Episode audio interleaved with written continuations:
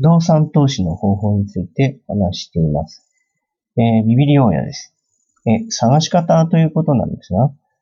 えー、探し方っていうのは、まあ、物件を探すっていうこともあるんですが、それと同時に、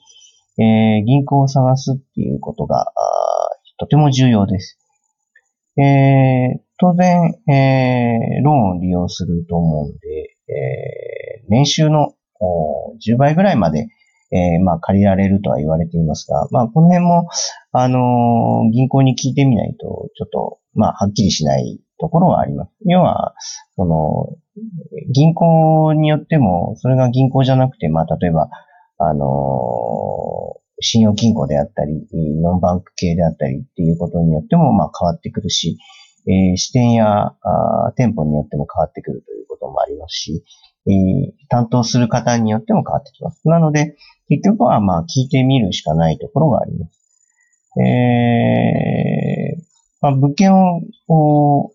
決める際に、まあ、あの、物件情報でね、いろいろこう見ていく中で、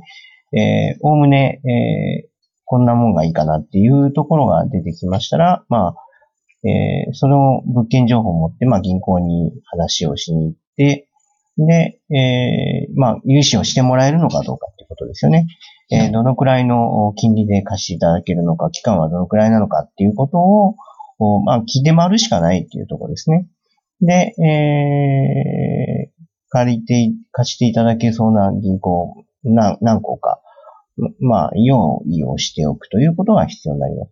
で、欲しい物件の、例えば構造によるとかね、RC とか鉄骨とか、え木造とかによっても違ったりとか、その、場所によってね、えー、貸していただけるエリアだったり、エリア、エリアじゃなかったりっていうこともありますので、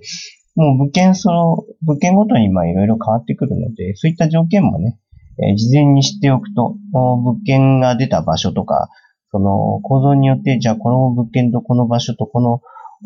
規模だったらこの銀行だっていうのはね、大体こうわかるような感じにしておくとね、非常にスピーディーに進みます。えー、いい物件はね、えー、非常に、あの、競争になってしまいますので、あらかじめこう、銀行を決めておくっていうことがね、非常に重要かなというふうに思います。えー、物件を探すときの条件の決め方としては、非常に銀行を探すということもとても重要な要素になります。